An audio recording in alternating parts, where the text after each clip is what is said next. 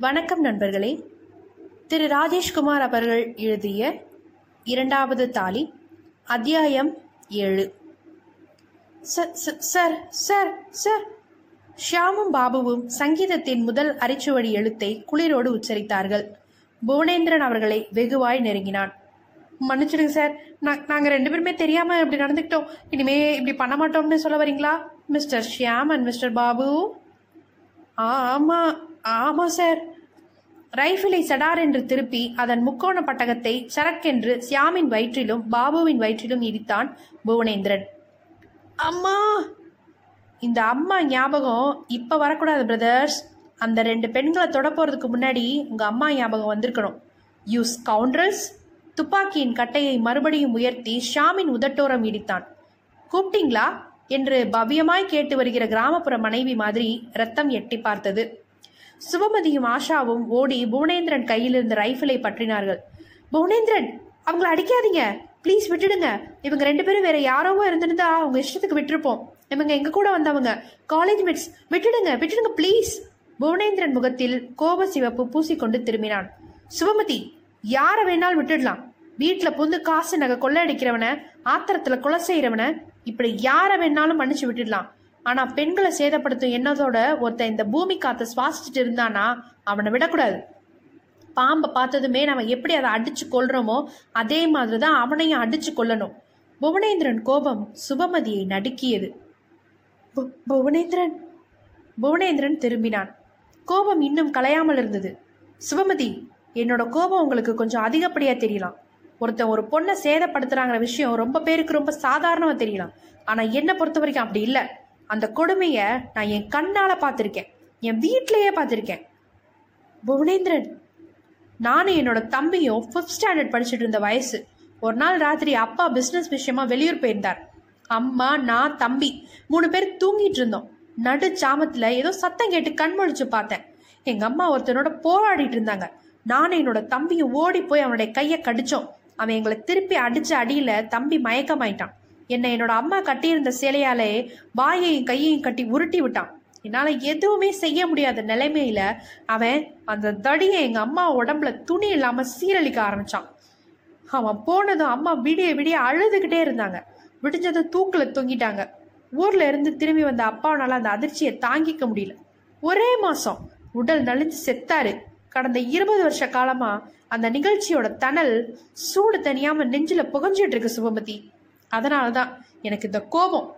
இவனுங்களையெல்லாம் சும்மா விடக்கூடாது. சுபமதியும் ஆஷாவும் ஒன்று பேச தோன்றாமல் புவனேந்திரனின் முகத்தையே பார்த்து கொண்டிருந்தார்கள். புவனேந்திரனின் அந்த கோபம் அவர்களின் வாய்களை அடைத்திருந்தது. ஷியாமும் பாபுவும் தலை குனிந்து யோசித்துக் கொண்டிருந்தார்கள். சுபமதி மெதுவாய் நடையிட்டு புவனேந்திரனை நெருங்கினாள். புவனேந்திரன் உங்க அதிகப்படியான கோபத்துக்கு காரணம் புரியுது. இவங்க நீங்க தண்டிக்க விரும்புறதும் நியாயம்தான். ஏத்துக்கிறேன். ஆனா தெரியாம பண்ற தப்புக்கும் தெரிஞ்சே பண்ற தப்புக்கும் வித்தியாசம் இருக்கு புவனேந்திரன். ஷியாமும் பாபுவும் ஏதோ ஒரு வேகத்துல உணர்ச்சி வசப்பட்டு எங்களை தொட நினைச்சிருக்கலாம். இந்த நிமிஷம் அவங்க திருந்திருப்பாங்கன்னு நினைக்கிறேன். புவனேந்திரன் முகத்தில் கோபம் இறங்கி நிலைக்கு வந்து கொண்டிருந்தது. இவங்க ரெண்டு பேரும் திருந்திட்டாங்கன்னு நீங்க நினைக்கிறீங்களா சுபமதி? நிச்சயமா. ஓகே. இவங்க திருந்தினது நிஜம்னா இப்ப இவங்க ஒரு காரியம் செய்யணும். செய்வாங்களா? கேளுங்க. கண்டிப்பா செய்வாங்க. சொல்லுங்க புவனேந்திரன். இந்த ரெண்டு பேரும் அப்படியே மண்டி போட்டு கையை கூப்பி உங்க ரெண்டு பேர்கிட்ட மன்னிப்பு கேட்கணும். நீ இனிமே என் தங்கச்சி நீ இனிமே என் தங்கச்சின்னு ஆளுக்கு பத்து தடவை சொல்லணும். இந்த ரெண்டையும் செய்வாங்களான்னு கேளுங்க சுபமதி சுபமதி புன்னகைத்தாள். நீங்க சொன்ன ரெண்டுல முதலாவது வேண்டாம் புவனேந்திரன். மண்டி போட்டு கையை கூப்பி மன்னிப்பு கேட்க வேண்டாம். சும்மா வாயால கேட்டா போதும். நோனோ ரெண்டு பேரும் மண்டி போட்டே ஆகணும். என்ன பிரதர்ஸ் பார்த்துட்டு இருக்கீங்க மண்டி போடுறீங்களா இல்ல போட வைக்கட்டுமா? ரைஃபிளை உயர்த்தி சத்தம் போட்டான் புவனேந்திரன். பார்வையில் பழைய கோபம் எட்டி பார்த்தது. ஷியாமும் பாபுவும் மெல்ல மெல்ல முழங்கால்களை தாழ்த்தி உட்கார்ந்தார்கள். மண்டியிட்டார்கள். தலைகளை கவிழ்ந்தார்கள். கையை கூப்புங்க. கூப்பினார்கள்.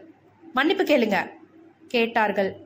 நீ இனிமே தங்கச்சின்னு ஆளுக்கு பத்து தடவை சத்தமா சொல்லுங்க. சொன்னார்கள். அப்படியே திரும்பி நில்லுங்க. நின்றார்கள். ஒன் டூ த்ரீ சொல்லுவேன். திரும்பி பார்க்காம ஓடணும். நடக்கக்கூடாது ஒன் டூ த்ரீ பாபுவும் ஷியாமும் ஓடினார்கள். அருவி வெறிச்சோடி இருந்தது. வேக வேகமாய் வந்த சுபமதியும் ஆஷாவும் அயர்ந்து போய் ஒருவரை ஒருவரை பார்த்து கொண்டார்கள். எங்கடி? யாரையும் காணோம். அதுக்குள்ள குளிச்சுட்டு போயிட்டாங்களா? ஆஷா கிசு கிசுத்தாள். நாம இன்னைக்கு செமத்தியா மாட்டிக்க போறோம். வா குவார்டர்ஸ்க்கு போய் பார்க்கலாம். டி ஆஷா கல்யாண பூசணிக்கா எங்க ரெண்டு பேரும் போயிட்டு வரீங்கன்னு கேட்டா என்ன பதில சொல்றது? ஏதாவது யோசிச்சு வச்சிருக்கியா? வா வா யோசிச்சுக்கிட்டே போலாம். ஏதாவது தோணும். போனார்கள். குவார்டர்ஸை நெருங்கியதும் மறுபடியும் அதிர்ந்தார்கள்.